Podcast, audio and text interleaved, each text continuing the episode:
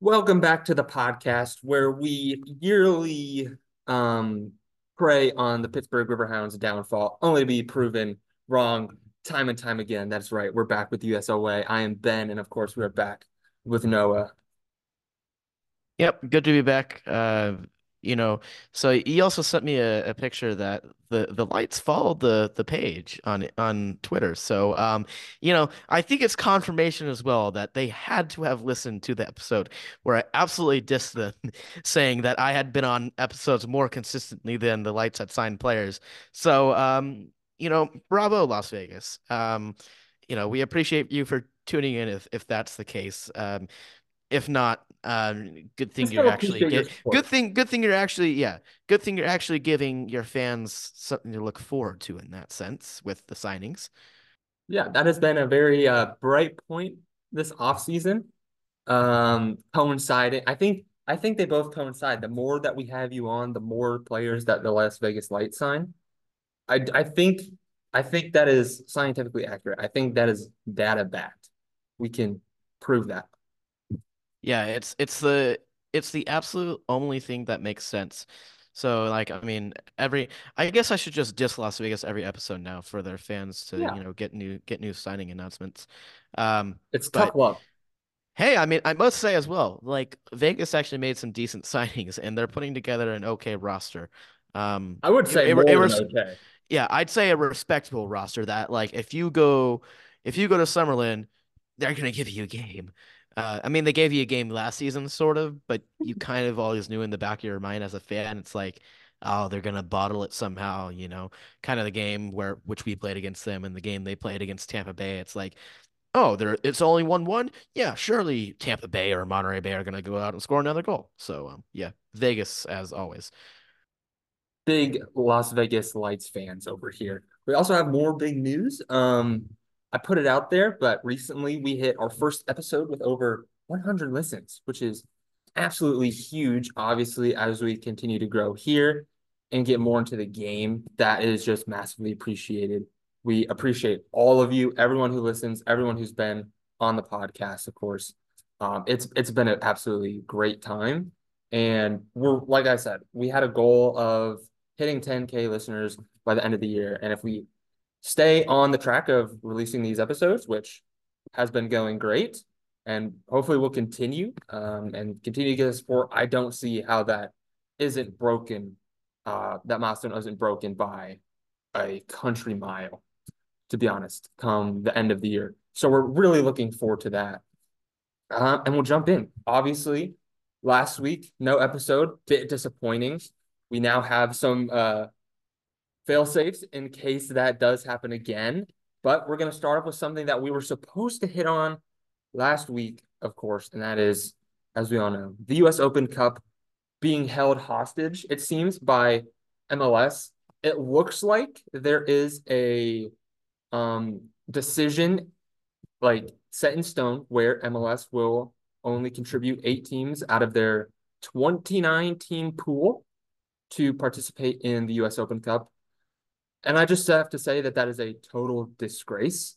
Um, of course, MLS is coming at this at the point that they have too much uh, fixture congestion throughout the season.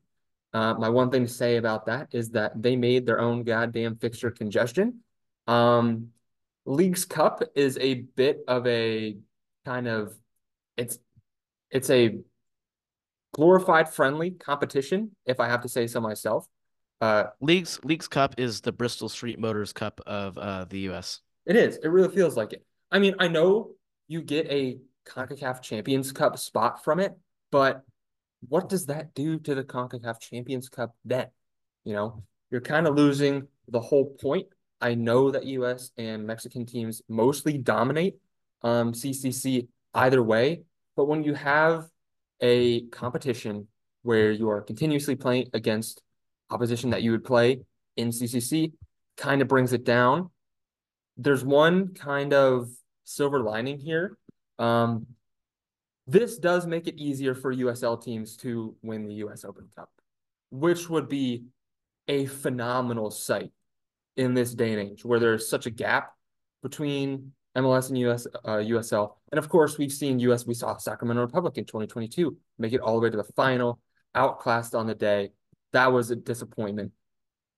And while it was still fun, this gives us an opportunity to actually see USL teams get to that high point. You know, it gives USL teams another opportunity at a trophy more so than it did a couple years ago. You know, it was really just USL Championship final. That's it. Now they have another look in at the Open Cup. This is kind of my way of, you know, I'm in denial. I was like, you know, USL, we need a little bit of hope going forward now that MLS is kind of um not I, I said taking hostage, but they're just refusing based off of the US soccer laws um to participate in a competition in which all teams have to participate, really. Yeah, absolutely agreed. Um, I think the way I look at it honestly is like are if if you are not playing CONCACAF cha Champions League, right? And then I don't know, like Leagues Cup is just Leagues Cup. You're, you're going to be in it regardless, uh, whether you get out of the first round or not. But if you and I guess there is a lot of uncertainty with this potentially. But if you don't have CONCACAF champions uh, to start the season, you should just automatically be put in the, the US Open Cup because yeah. you don't have as much fixture con congestion. Not to mention, Leagues Cup happens later on in the season, regardless.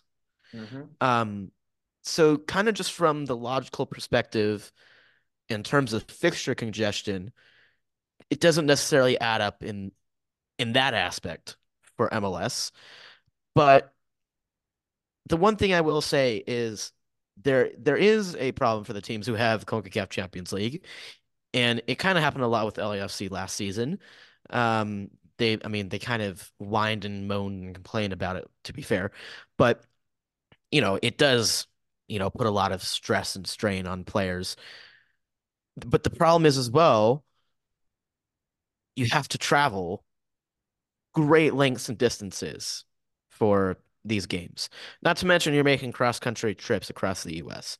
Mm. So again, MLS has basically dug its own grave with the big conferences and the the fact that you're going to have to go and play teams on the East Coast or the West Coast depending on which conference you're in. So from from that aspect as well, MLS did not think this through one bit whatsoever. And uh, then people are pissed about it because they view it as yep. the real cup, the the real deal, uh, as as opposed to the well, I'll go I'll come out and say it, the tin pot uh, cup that is the Leagues Cup. I mean, they have good teams, of course, but it's you know, it's it is the Bristol Street Motors Cup of you know, North America. Yeah, when you're looking at it in terms like the US Open Cup goes farther back, way farther back than MLS. It goes obviously way farther back than Leagues Cup. And when you're creating this competition where you I mean this is this has been something that MLS has definitely been thinking about for more than a year, more than a couple months. This is a calculated approach at how they can get out of a competition that doesn't quite make them money yet. And their solution to that is that like, oh, we made this new competition that only we get to participate in. And uh, you guys can just go on and do whatever you want to do.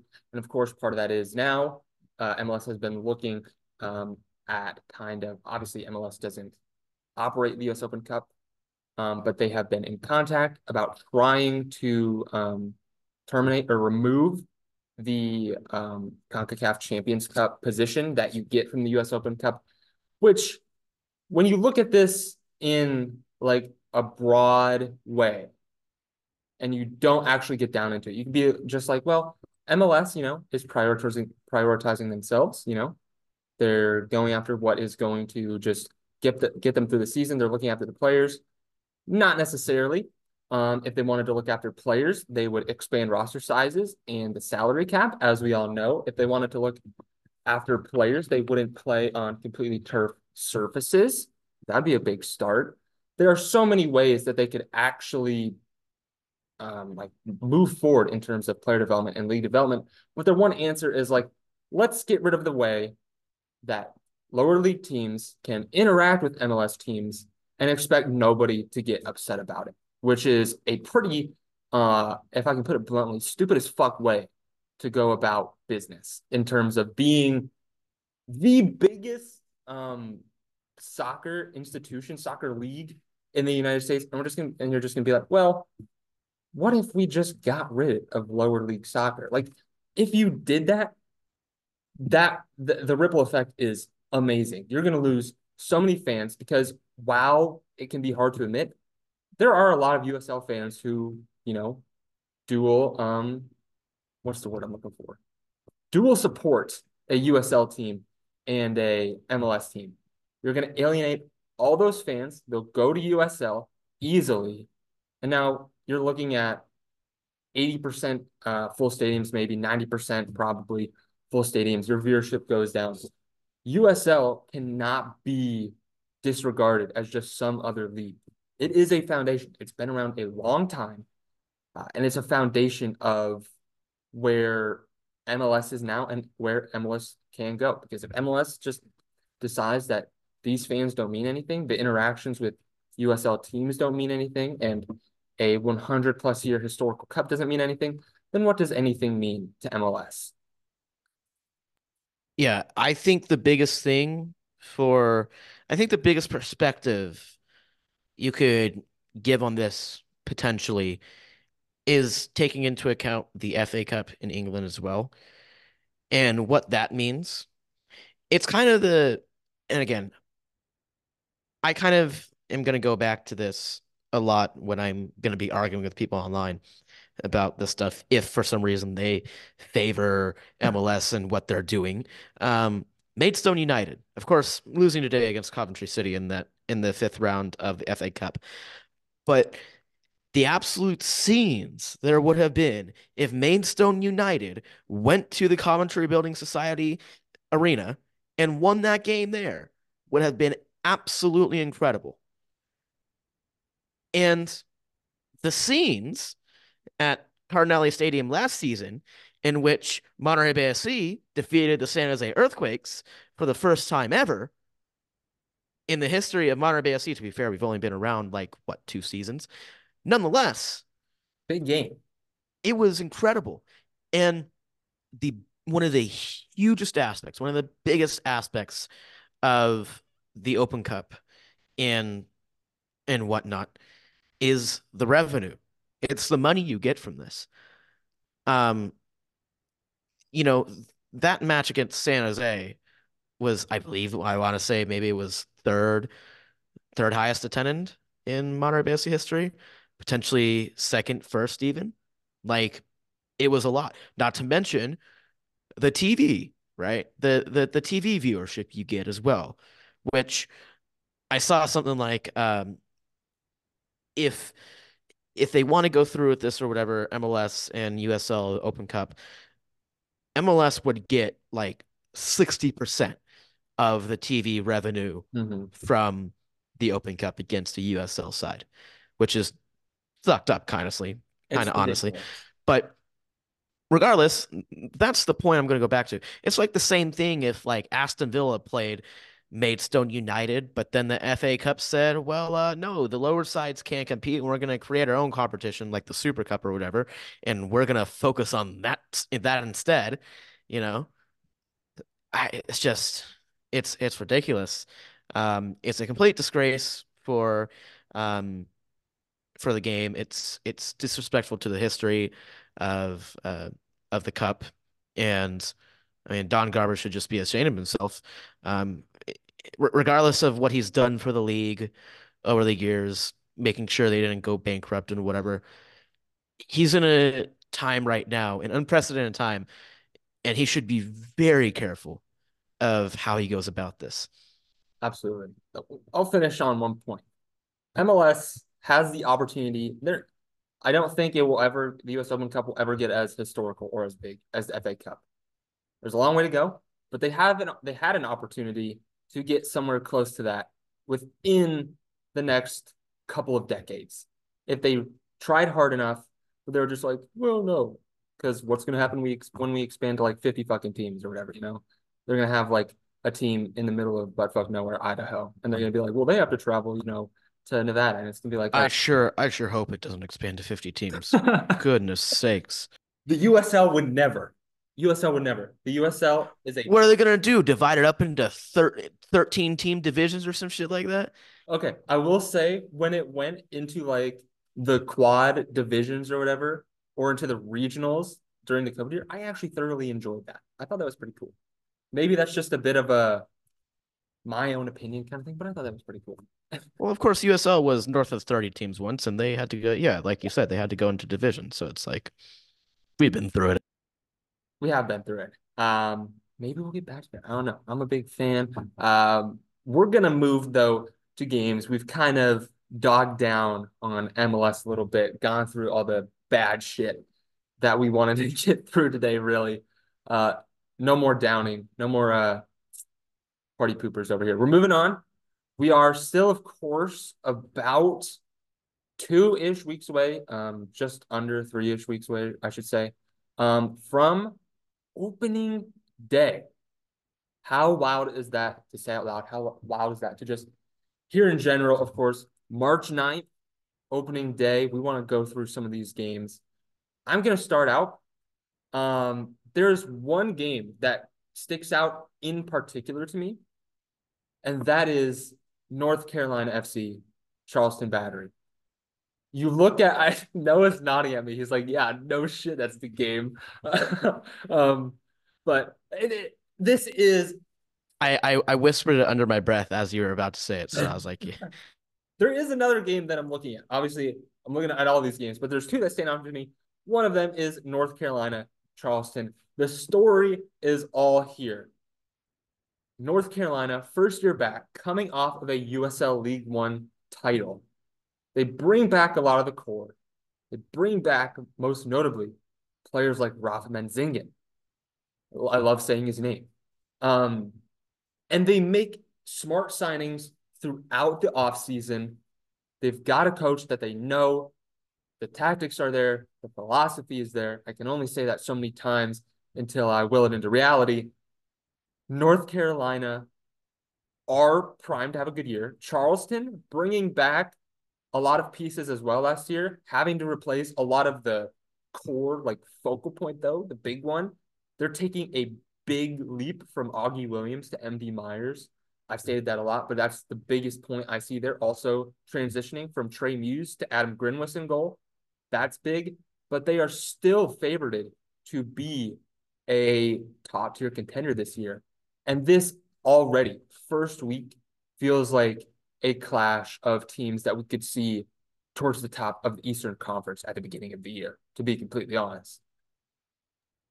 Yeah, this is I don't know if I'd go out on a limb and say it's a clash of the Titans necessarily, but North Carolina did win USL League One last season, and of course, while USL League One isn't like, I mean, it's it may be a little bit of a step down from USL Championship, but it's still extremely fun to watch still.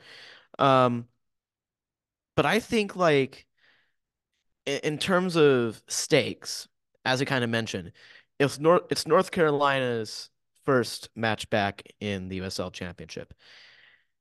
And then for Charleston, it's kind of the start of a new year, maybe a little bit of a different look, but you're also bringing back some players that were key contributors. Yeah, there's a lot to, of players there who are, you know, to that. Yeah, there's there's a lot of key contributors coming back from that team that I don't know if I'd go out on a limb and say surprised anyone, but considering they finished near the bottom in the basement of the Eastern Conference the year prior, I don't think a whole lot of people had them necessarily making the USL Championship final. So I think in in terms of that, um, it's setting up for a storybook night at Patriots Point. It's played at Patriots Point, I believe, right? Or is it being played in Cary, North In Cary. Okay. So it's it's setting up for a, a storybook night at at Cary. Um, and yeah, I I think I would edge North Carolina Should we should we go? I think we should go through. I think we should put score lines on these. I think we should. Yeah, I'll, I'll put a score line on it. Um, you know, I think I'm actually gonna go for um, I'm gonna go for a two-two draw. Ooh, okay. I'm gonna I'm gonna so I think as well potentially North Carolina could just edge it uh 2-1, but I'm gonna go for a Diego Guti stoppage time 93rd minute uh equalizer late. That would be the call that this would be the call of all time right here. But uh, All my official my official scoreline prediction 2-2 at Cary. Insider knowledge, insider knowledge. He knows what's going on.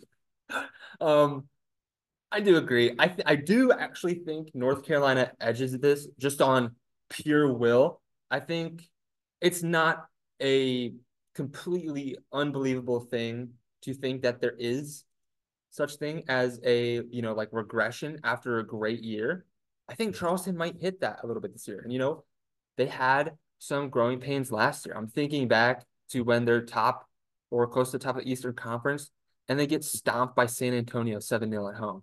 Um, I'm not saying that's going to happen here. I just think Charleston and the nature of this league in general is that no matter how good you are, there's going to be some difficult times um, at certain points of the season. It's just how you overcome it. I think North Carolina are going to win 2 1 over the Charleston Battery.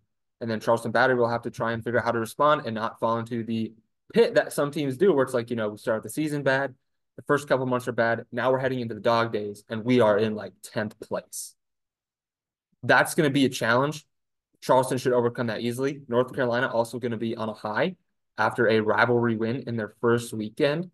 Um, I think that would be big, and I think that's what they're going to do. I think they're raring to go.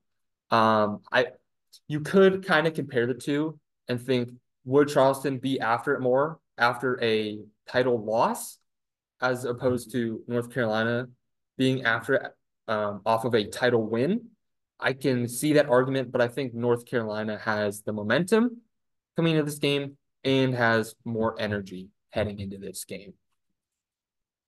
Yeah, I think as well with North Carolina. I feel like they have again. They have the the people that they're bringing back from last season, who won a USO League One title, and regardless of it being down a league and down a division, those people still won a title. They still have a star by their crest now. So, in that sense, they almost have an experience in a way. They kind of I, I don't know if I'd go out on a limb and say know what it takes, but I think it's um they're just such a well-rounded team. And Charleston with, are Char- compared to them. with with Charleston as well, I'd say they're a well-rounded team as well. But again, I, I just I just think North Carolina just have that edge in a way. They have that they have that sense about them, you know. They're Mhm. back in this league. They deserve to be back in this league. Well, it's just time for them to go out and show people what's up. Like they're they're back, you know. So I'm so looking forward to it. I, it's it's going to be definitely the game of the weekend for sure. One thing I'm wondering about before we uh, head to the next game is the transition period for new signings, um, comparing North Carolina FC to Charleston. Obviously, both teams have massive turnover um, this offseason. Charleston, I would say, replacing about half their squad. North Carolina FC, it seems like added a full squad almost um, amongst their new signings. So I'm wondering how that's going to be for both of them. I think North Carolina also edged that because they have a lot of their core coming back. Um, Charleston, there's a bit there, but that was, I would say, a core last year. Um, but they're bringing all new pieces at positions that are big in terms of leadership and output. Aaron Molloy, their new creative midfielder, Adam Grinwis, I already said his name. I already said MD Myers' name as well. Two players in two key positions that are in a new team and they have to get it right right away. That seems like a big ask, even coming off of uh, Charleston's year last year. Yeah, I, I, I do think as well. Juan David Torres is looking pretty good this preseason. Yeah, absolutely. I must say, it seems like um, a replacement for Fidel Barajas. Yes, absolutely. Um, but yeah, as you said, MD Myers, it, eh, you know, you're kind of asking him to fill a pretty big void. You're asking a lot. You did score as as well as as well as Jackson Conway as well. Yes, you're asking them to fill a pretty big void in Augie Williams. Um, I kind of like what they did in the sense that they went out, they got two forwards, and um, they didn't kind of sit back and just go for the one and say, well, we can rotate if if if need be. Well, no, they went out and got two forwards, so that way they have multiple goal scoring threats.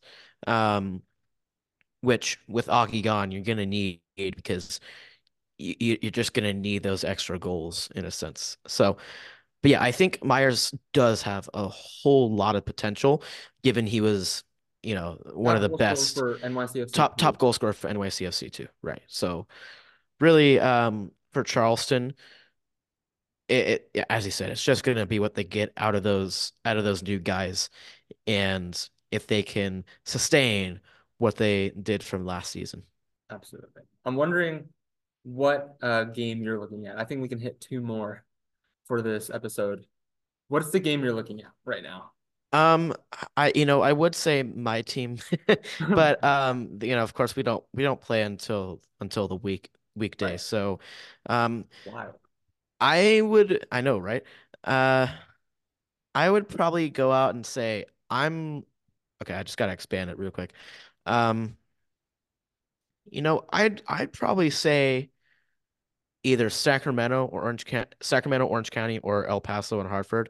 But I think I'm going to go El Paso, Hartford because those two sides, I think El Paso are going to be really good this season. Um, it's going to be their first season after a full season under Brian Clarhaut.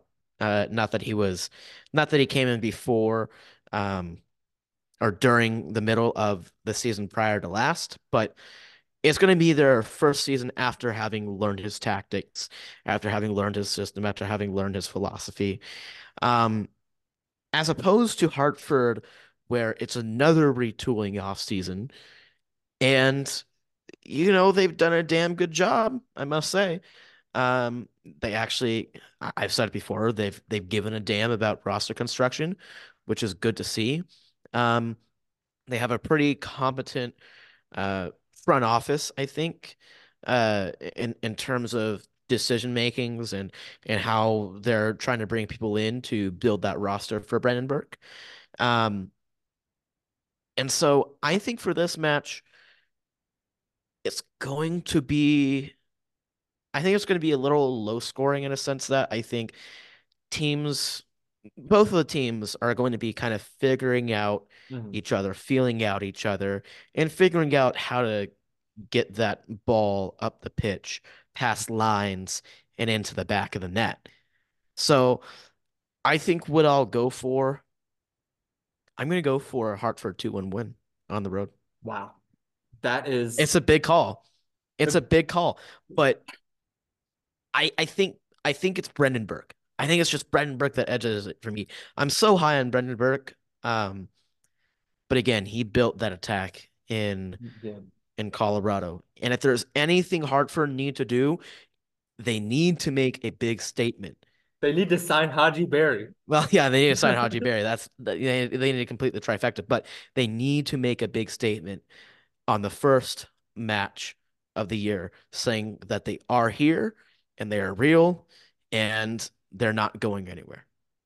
I do think you're right in terms of that Hartford need a statement at the beginning of the season, but I don't think it would kill them.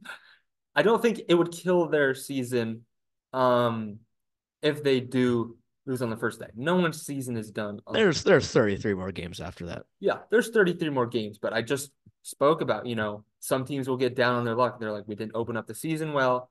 This team is full of talent. You know, what are we going to do from here? And then they just continuously continuously get it wrong throughout the season, and you're like, how did they get here?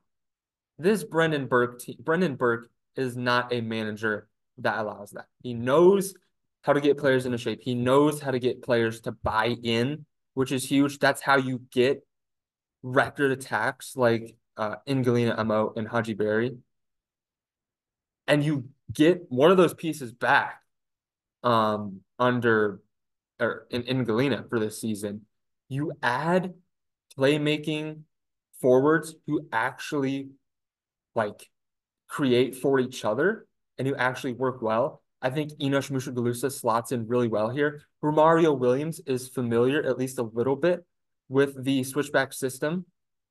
And then you have other players, you know, just even going back. Marlon Hairston has been one of the players I've been the highest on his signing. I think as a play breaking CDM, um, he's going to be fantastic. Not the best at getting the uh, the ball forward, but you know, uh, that will come a little bit just with playing games. He'll get a little, little bit more adventurous. And I'm also looking at Anderson Asiedu out of the Birmingham Legion. Uh, and Jay Chapman, also a product uh, recently of the switchbacks uh, system. I feel like it all comes together here, but I think it's all coming together a bit too quickly. And I'm by no means saying I think Brendan Burke is a better tactical manager um, than Brian Clarhaut. But I also think that Clarhaut has everything instated already, has um, quite a few returning players who know him well and who probably, if they stayed, if they didn't want to go, if they were offered contract extensions or, you know, just were even in contract. But it's very easily to, um, you know, make a move uh, in the United States. The fact that players stayed, the fact that it seems like he got what he wanted this offseason uh, which was a big over. You get players like Jahmali Waite, Tony Alfaro, uh, Tumi Moshobane, Mondo Moreno from New Mexico United, your rivals. That's huge. And I think El Paso have more juice going into this, into this game. So I'm going to edge it for them uh, 1 0. 1 0 based off that. The one thing for El Paso is they have they have an absolutely like electric team they brought in in a sense that um Amando Moreno, Justin Dhillon, you know, Jahmali Waite, uh, but I think one of the more underrated signings, Lucas Stauffer. Yes, absolutely. 100%. He is a guy that will one of get the up. best fullbacks last. Yes, 100% with with Las Vegas as well. I mean, eh, you know, you can't really. It's not often you say that Las Vegas have like, uh, you know, I'm not taking a jab at them by any means, but it's been fist pumps to the air. But um, it's like that's a great get for them, regardless. Um, it's it's something that they needed, I think, on on the outside. Um, wherever he plays, of course. Um, he is a fullback, of course. But really, for them, even if they lose this match, I'm not at all concerned. I think I, I personally have predicted them to finish fifth in the West. I believe. I think I'm, if I'm not correct. So, yeah, it, it's it is looking up in in El Paso, regardless, and they very well could, uh, you know, just ruin my prediction and you know score like three past Hartford or whatever. So, um, but I am I'd say it's like a 90 I'd say it's maybe a 95% chance that they win against Hartford. I'm going for the 5%. Wow. Yeah. Wow. Um that may be a bit high. That may be a bit high. Yeah, I wouldn't put it past Hartford to concede. They did they did a pretty good job at conceding uh, more than 3 goals last year on opening day. You'll remember that fondly. Yeah, I I do I do remember that fondly. But they have a I mean, they have a new back line again to be mm-hmm. fair, but I rate that back line a lot more. I mean, to be fair, we were high on Kave Rod and, and, and them guys, but um, then he's gone. They they do have pretty ex- a, a, pretty experienced back line now, so um, and I, I, think it it fits it fits the bill pretty well for what Hartford are trying to do. Yeah, and league proven back line, which I don't think you can understate enough. We've talked endlessly. Uh, we bring up so many past points, but it's because they're always applicable. You know, this is a vastly different league just from MLS, just from USL League One. if you bring in players who are aren't at least acclimated to a US playing style league, it's going to be difficult. So that takes into account uh, a little bit. But someone for El Paso, I want to hit on Brandon Craig. Um, probably one of the, I won't go as far as to say one of the best center backs automatically coming down, but he is easily one of the top playmaking center backs um, in the USL. Coming down, of course, from the Philadelphia Union, their academy is always producing. It's always stacked. So many um, talents either playing abroad for them or just down here in the USL Championship. And Brandon Craig actually looks like someone who will grow into a MLS level player, into a European level player. And the El Paso Locomotive are now sitting on a gem with that back line that consists already of Martin and Noah Dollenmayer. And I'm also very high, high on Dollenmayer. He might be my Kave Rod of last year. Hopefully, he doesn't pan out as as bad. I don't think he'll pan out as bad no. because he already he already showed to be absolutely really good last season, and he was someone that El Paso needed to retain to make sure that they had a similar back line in place for this season. But in terms of Brandon Craig, he also put the ball in the back of the net as well. He scored three goals, also had four assists with with Philadelphia Union and MLS Next Pro.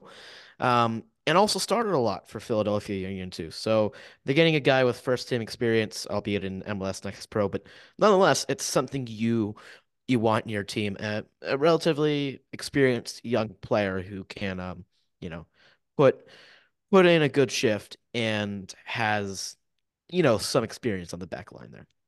Definitely very very high on Brandon Craig. Definitely very high, at least myself, on the El Paso locomotive. I think it's time for a quick break. And we're back. All right, heading into our third game. This one's going to throw everyone off a little bit.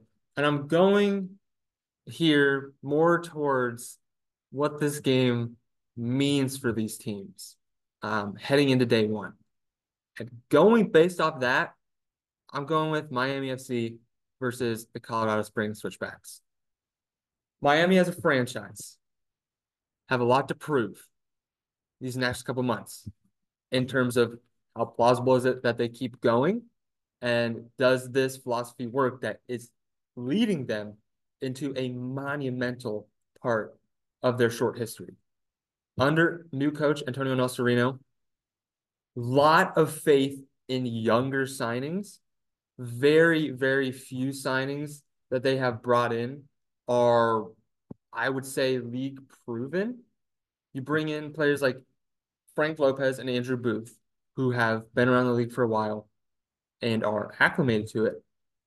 Everything else besides that is pretty much just a chance on a young player coming over pretty much um, internationally as well. A lot of, I know there's been a couple jokes, a lot of Italian signings. It is a big ask that this team go out on day one against the switchbacks and get a result, especially because you turn the whole roster over. Now you're bringing in, it's basically like another expansion season. You know, it's another inaugural season for Miami, it feels like. But if they get it right, if this works out, this has the opportunity with a good season to really expand them in terms of presence in the Miami area where they are already dominated. They could do something huge here if they get it right and can pull out a win um, on day one.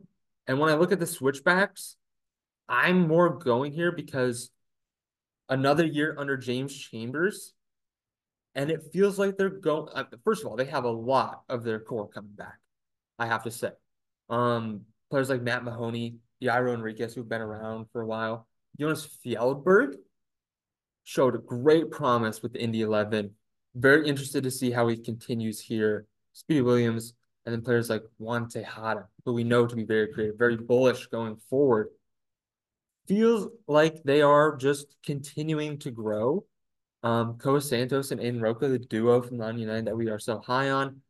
Um, and then you look at Ronaldo Damas, and you're like, there's your forward piece that gets you goals. Now that you've lost Romario Williams, you've lost Aaron Wheeler, you've lost to Shane Beckford, who was really um, helpful up there. This feels like a opportunity, if we're going based off opportunities for the switchbacks to dominate from the get-go. I know they did last year. Um, or I believe it was 2022 or 2023 where they started off really hot. Um, but they have an opportunity to do that again at the very least and actually build a Western Conference winning season. Um, and I think that all starts with this game, as does Miami's future, um, starting with this game. So if I had to put a scoreline on this, being realistic, my head is telling me to go 4 0 switchbacks, but my heart is telling me to go 3 2 switchbacks. I think Miami to lose it, but I think they're creative enough. Um, and I think this project does show promise to where they get two goals and they keep it close. The road in the USL, especially, I mean, it's not technically cross country traveling, is it? But going to the East Coast, um, you know, to Florida, to Miami, it would be it would be a good three points if Colorado pulled it out. But I think it's as well, it's the perfect storm in a sense for Colorado, It right? You have a Miami side which has been stripped. It's almost bare bones from what um it was last season and what it has been seasons prior. There's some talent there. There is um, you know, they have a lot of young players and I think uh Nocerino as a head coach has a promising future in a sense, but I don't see it necessarily for them. And so, again, with it being the perfect storm for Colorado, I'm going to give a goal to Miami, but I'm going to go for a uh, 3-1 switchbacks win. Oh, you're only I okay. I thought you were gonna go like 4-1, 5-1. I mean, 3-1, 4-1, I don't I, What's the maybe maybe maybe Miami pull one back in like the the 70th minute or whatever, but um I just think the switchbacks are just have too much quality on the day um with Ronaldo Damas and and them and them guys there on that side in the in the black and blue. So yeah, switchbacks three, Miami one. Yeah, and uh, one last thing for me on switchbacks is that they've actually been able to um, get some talent, get some youth from Rapids too, which I think is very big. Um, not only in just growing the game, growing the game in Colorado or Colorado Springs, it also gives them access to you know youth players. Obviously, not every youth player pans out MLS wise, but could be a perfect opportunity for them to already know um, the organization and the situation with their USL team.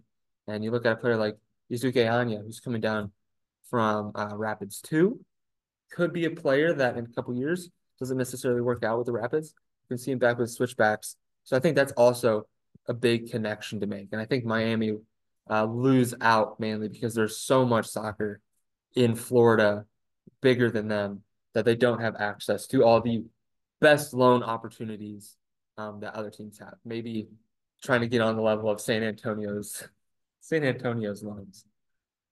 Yeah, and I, I'd also say this: the danger man, in a sense, or well, I guess I want to go out on a limb and say the only danger man maybe for Miami, but he is going to be their talisman, I think, for this season.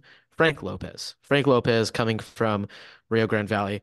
It's he's he's a good player. He's a good player up top, and well, that's the only person I'd really necessarily be concerned about if if you're Colorado. As long as you can keep him in check, I struggle to find where the goals are going to come from in this match for Miami, being that it's going to be a lot of these players' first game in the USL Championship, and they may very well not be used to the physicality, the speed, the um, the pace at times of it. So, yeah, for for Miami, They just need to find a way to maybe get some marquee wins this season and kind of stay relevant in a sense, right? So, but of course, we wish them all the best and we want them to stay in this league no matter what. I do. The the main goal is that Miami FC stay for years to come. But if we're all being realistic, at the rate that they're going, they don't get something special this year or something resembling something promising going forward. I think it is going to get to a point where it's like, you know, what do we do here? And you have Sporting JAX coming soon, which does give the USL another Florida team. Um, I wouldn't say they're notably lacking in teams in Florida, but you know, that's whatever. But Miami FC, their options are slowly closing. And I think the players might know that, even though, again, they are not necessarily really attached to Miami FC at this point. Um, but I think it will resonate a bit with them. Um, the manager definitely, because you want managing jobs at this point um, to be somewhat stable and long term. So, you know, he's got this pressure on his shoulders that's like this season needs to be good. And you have a front office that has to answer to not a lot of great seasons, um, especially last year, of course, and, you know, going forward. So that's why I think Miami will have a little bit more going into this game, but I do think that talent wise, the switchbacks edge it. Anyone could say that, I think.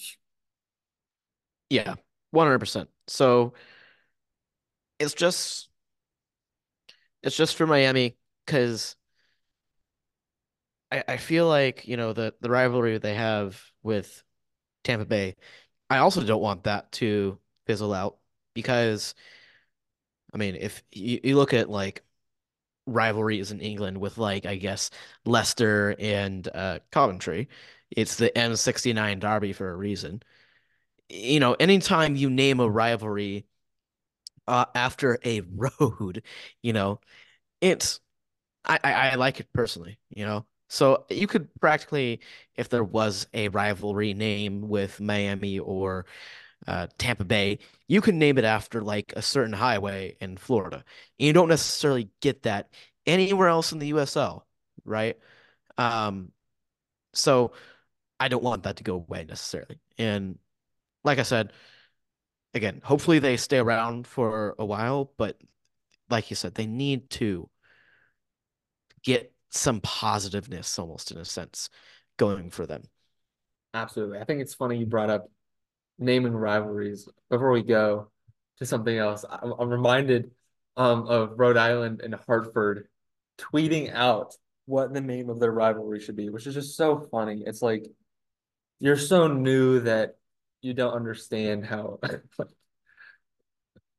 I wouldn't say like normal soccer fans, but like hard into the culture soccer fans would be like, you know, just let it come naturally. So anyway, I was just thinking about that.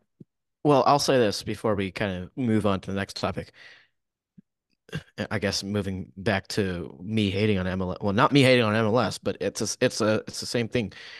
They did not allow that El Tráfico to develop naturally. They gave that gave they gave it that name from the jump start, right? It's El Tráfico right away. They didn't allow it to not naturally develop. But I think in the USL, I think hopefully, fingers crossed, you know, they'll go about it the right way and let it naturally develop, right? Which is which is what it should be. That's just how it should be. It definitely is um how it should should be. I was just thinking back. I was like, I don't know why I pulled this out. Anyway, lot of transfers going on in the past couple of weeks. Obviously, we didn't get to cover um any last week, so there are some new ones added. Particularly, the one added is, of course, Solomon Asante, um, heading to the Las Vegas Lights. But we'll uh, go a little broader here. Who are the creators? Who are the forwards? The big attacking pieces heading to new teams of note. You have Juan Torres heading to Charleston. Talked about him a little bit, said how special he might be going forward. Um, and then you have Joe Zhao also heading to the Las Vegas Lights. Uh, and you have Edison Azcona joining the Las Vegas Lights this year. If you're seeing a little pattern, it's because the Lights have actually signed players. Third little jab there. how how to get it in? Yeah, I mean, of course, maybe we've been lacking a little bit on transfers as well, but of course, when that patch comes and when we're lacking on transfers, Las Vegas decides to release all their signings all at Right. once. But yeah, I think in general for Las Vegas as well, they're building a good base. And in the grand scheme of things, when you're talking about rebuilding a team, you need backing from your owner, and then you need a competent front office person in that role, right? So really for them, they have those two currently, and the results are showing. They're getting really high quality players, I think, for the USL. And I don't think it's without, you know, a shout that they could give teams a game at Summerlin. But regardless of that, I think as well, one of the more underrated signings for them, Austin Wormel, because at there there was a time when this guy was discussed as potentially one of the best young up and coming keepers in the USL. And then last season, Michael Nelson comes in, takes the job from him, right? And we didn't hear a lot from him necessarily in a way. As opposed to the year prior to this last one, or the season prior to this last one, where he did play quite a bit and was the main number one. He goes to a Vegas team that kind of was in dire need of a keeper. Leo Diaz was good, but I thought it was pretty solid. but in yeah, but in general, you get a guy like Austin Wormel who is extremely experienced with the USL, relatively experienced at least. Um, and he's a really good shot stopper, even for his size, which is pretty short at least. But um, really for Vegas, they have that skeleton, that spine now, and players like Joe Zhao, um, and Ricky Alba. It's just kind of the beginning of what's to come for Vegas. I I hope and we hope at least. Yeah, they definitely still have six or seven more signings in the locker at least. The squad is still really thin, but like you said, Austin Wormel, good start in goal. Emrah Klimenta, Fabian Garcia at the back, absolutely fantastic center back duo that you're starting with. Then you move up, you get players like Edison Azcona um, to create from midfield, and then you get forwards like Ricky Alba, Solo Asante, and Joe Zhao. It's all coming together. Just need to add a couple more pieces in some starting starting positions, um, fill out the depth, and then you have a team who could at least compete um in the first season as opposed to last year where they're finishing like under 25 points or however much it was. And then Juan Torres moving in with the Charleston Battery. Big shoes to fill. He's already five years older than uh, Fidel Barajas at 22 years of age. So kind of starting a bit older. Charleston going for a bit now method, which makes sense. Um, it does seem like they're in win now mode with the signings that they made this year. And Juan Torres, I would say, feels like an underrated piece and could be the star piece this season. Because, you know, you go out and you spend money on someone, you know, you they receive a transfer fee for Fidel Barajas. Seems like they turned around a little bit and made good and put actual money into this. So I think I think Torres could be absolutely huge for the battery, more so than other people may think. Yeah, and it seems like as well he's fitting in like a, you know, like a round peg in a round hole, I guess you could say. Um, like perfectly because he has scored, I think it's either one or two goals this preseason so far, and one of them was I, th I think it was a worldie, I want to say. It looked it looked like a shot from outside the box. I couldn't necessarily tell. It was it was from a ways out necessarily. But I think as well, um, Charleston, they needed to go out and get that that X factor almost, the guy who can turn half chances into goals, Who right? can pull it all together. Who can pull it all together. They need that Fidel Barajas from last season where he could shoot from like outside the 18 on the right side and put that ball into the back of the net, top bins, top corner, right? Da- Juan David Torres may not do that all the time, potentially, but he can certainly do it. And for Charleston, again, they needed to get that that person um, into their squad after losing a guy like Fidel Barajas. So it's a really big sign of that aspect for for Charleston. I think in general that attack is looking pretty good again, I'd say. Do you think with this roster, Charleston hit 70 goals plus with the output that they have? What did they what did they hit last season? Oh goodness. Here, you think about that. I will check. That just came to me from the spot. But yeah, I I, I think it's like um it kind of also sometimes depends on how you defend in a way. If you have a lot of positivity in a sense that you have a lot of the ball, kind of like how Charleston do sometimes, going forward, you can be that much more of a threat. And when you lose games and you go down in games like quickly 1 0, 2 0, 3 0, then 4 0, then 5 0, then 7 0, like they did against San Antonio, you're not going to score. it's as simple as that. So I don't think it's too far of a shout to potentially say that Charleston would eclipse 60 goals, maybe 70, maybe a bit of a stretch because losing guys like Augustine Williams and Fidel Barajas are just that huge in a sense. Like it's going to be so hard to replace a lot of their goals, right? Um, of course, depending on how many they scored last season. So the Battery scored 57 goals last season. So. Okay, so so I, I I would probably go out and say they wouldn't score 70 goals this season. Um, but I think 60 is potentially a shout. If they if they if they scored 57 last season, um, it just depends on whether other people can step up, which I'm going to go out on a limb and say yes because Ben Pirmann can put players in situations where they can score a goal and put it in the back of the net. You know, so I think I do think they will get close. Um, somebody just came to my mind. I think things will. Pirmann will get it right. I think he is obviously he's shown even just with one season with Memphis and then with the battery uh, that he is capable of building a roster or at least adhering to the roster that the front office built if he doesn't have some sort of say. I think he's identified his replacements well. I think that they could get close. That's that's going to be another big take. I think Charleston uh, hit over 70 goals this year. We'll have that be one of the one of the top takes for today.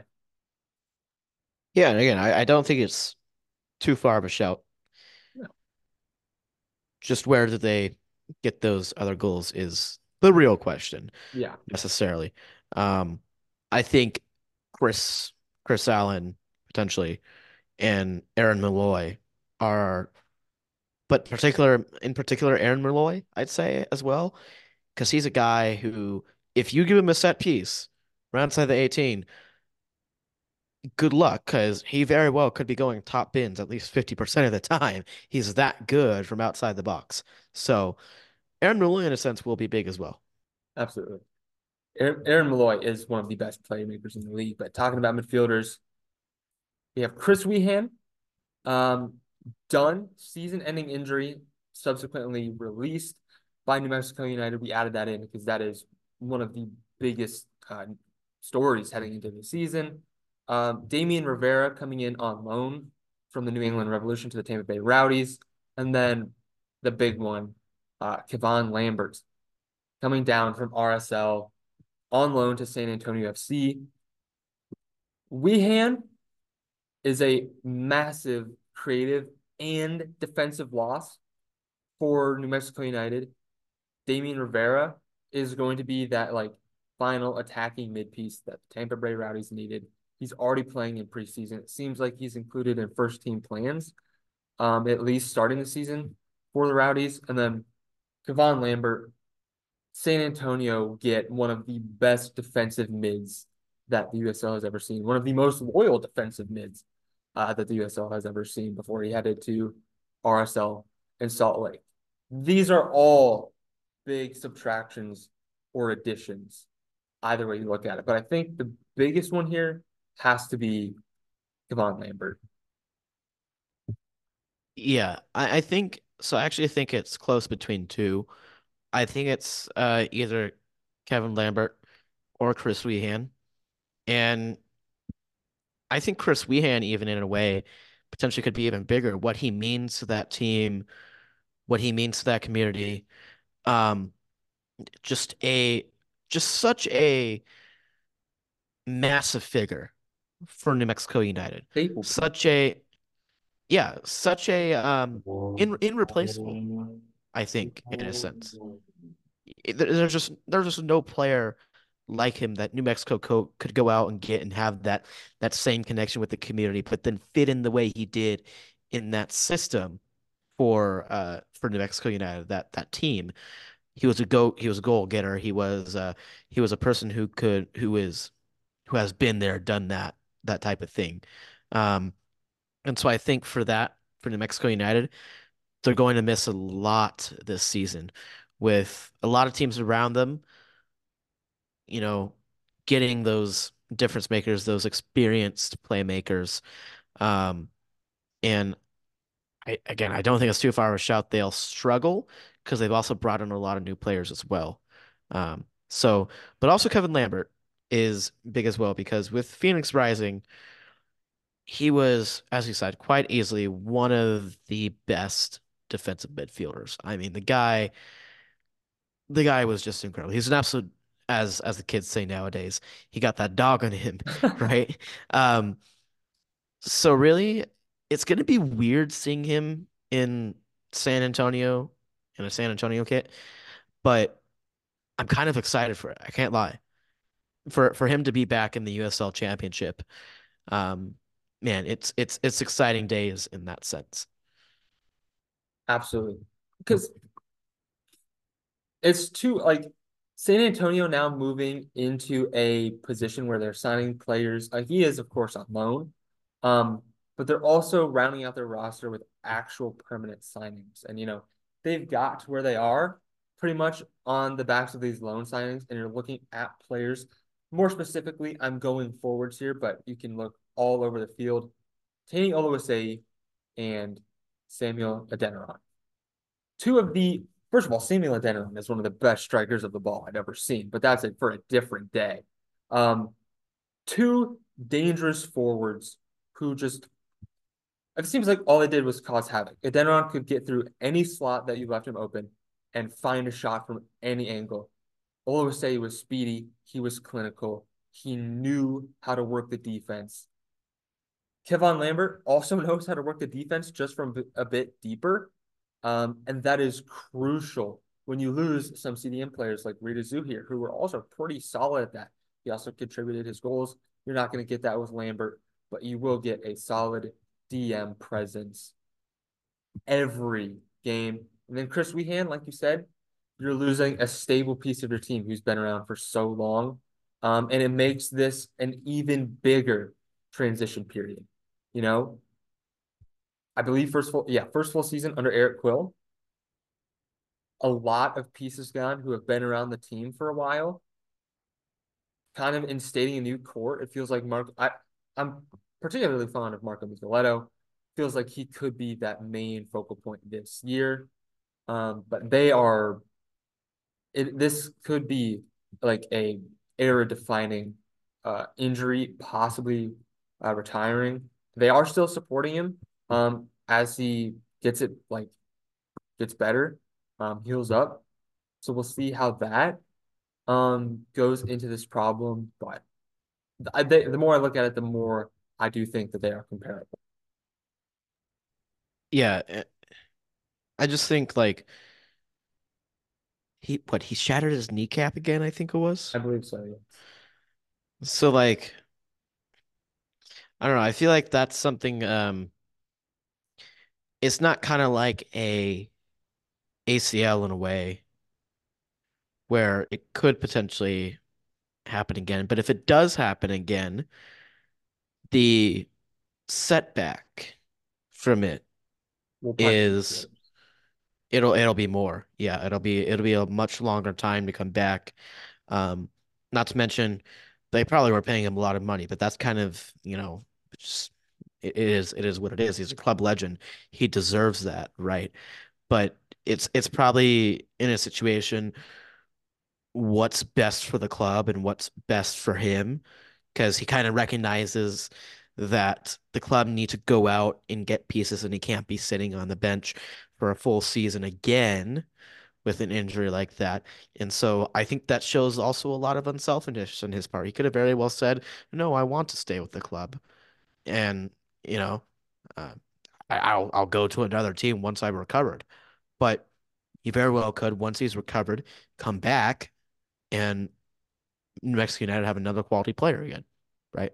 So I think in that sense, he's again, he's just such a legend, and it's very sad and disappointing for any USL fan that has followed the league for a long time uh, that he's not going to be around this season.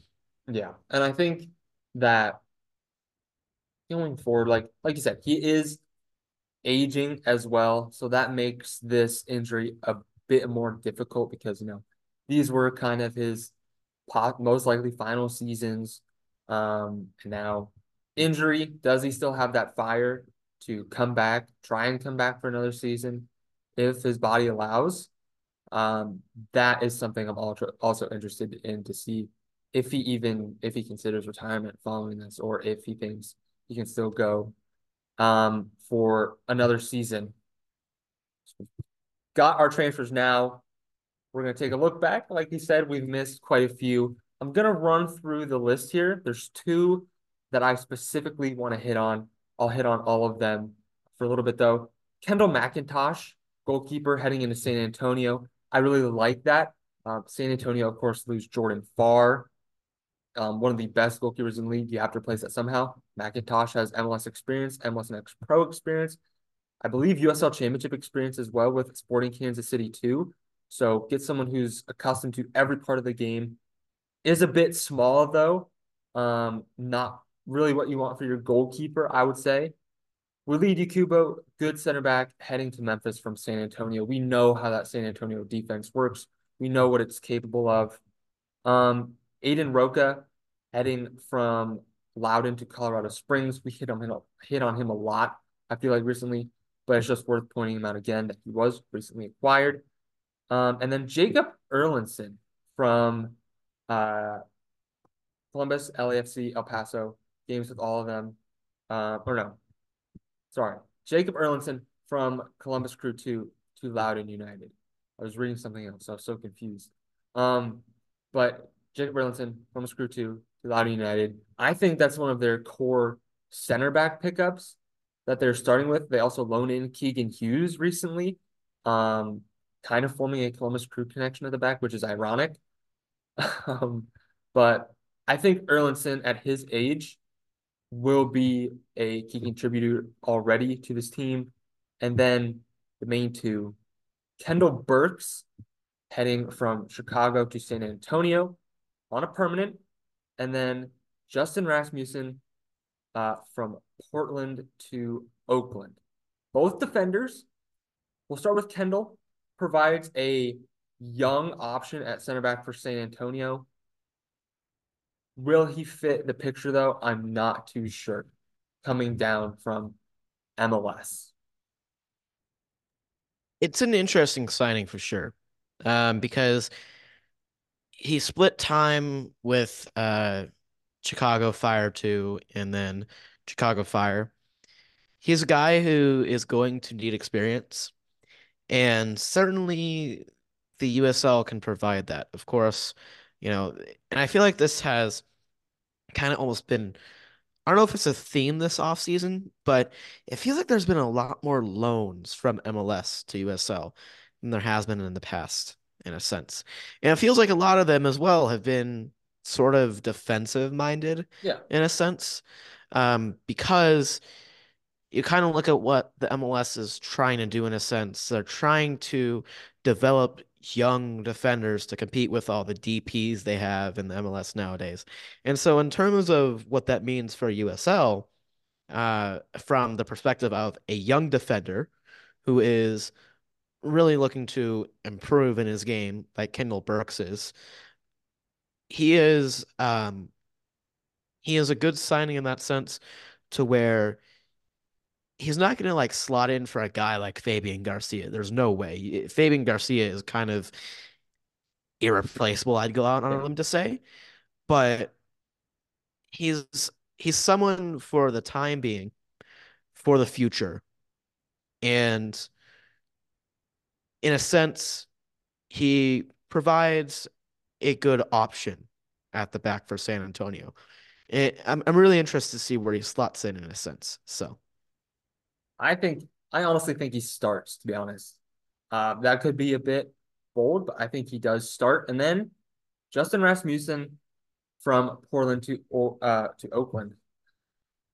Good fullback signing. I actually really like this fullback signing. We know Oakland like to incorporate their fullbacks a lot um going forward.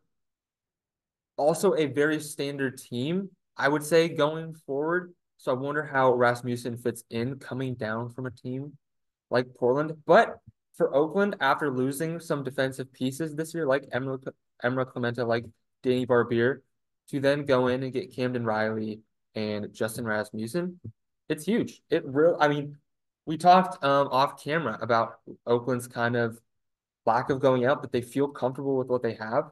They've replaced what they needed, and it feels like Camden Riley and specifically Justin Rasmussen could be an upgrade on some of those defensive options.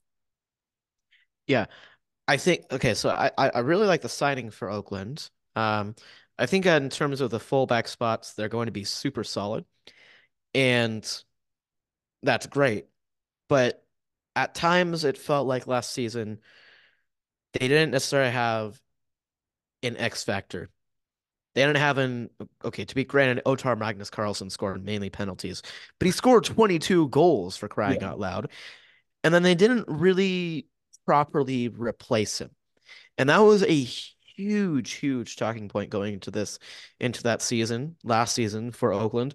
How were they going to replace a 22 per goal or a 22 goal scorer on the season? How are they going to replace him? And they didn't. And down the line, down the stretch of the season, it really showed. So I like what Oakland did in a sense, but they only added five players and didn't really add anyone else. Anwar Pelayas didn't necessarily work out as well up top. I feel like that's the area they needed to address. I don't know if they have or not. Misha Cherry is a very intriguing signing up top. I just don't know how that's going to fit. Oakland have gone hot and cold with these striker signings, but Rasmussen does really intrigue me. So does Niall Logue that intrigues me a lot too. It feels like a brand. It's it really is a brand new uh, back three for Oakland, which could also bring its certain set of challenges. You know, I think in a sense as well, the signings that Oakland have gotten have a lot to prove in a sense. Niall Logue has a lot to prove after last season. I think having the captain's armband stripped from him, um, he needs a good season to almost get back on track in a way because he was pretty decent with Memphis I mean, it's it's that's not a I'm it's not a stretch in saying that. That's for sure. Mm-hmm. Because under Ben Pirmann, he he excelled in that system. So, and of course, Sherry, I I do like the signing.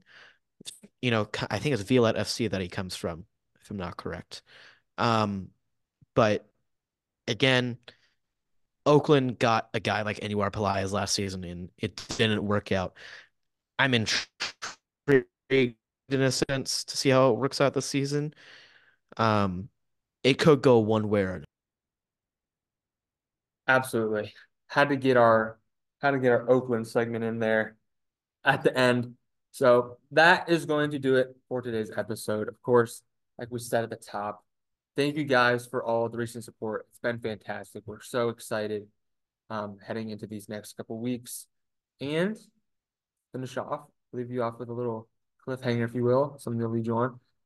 we will have in the next week or two a double episode week. So you can look forward to that. We'll see you next week.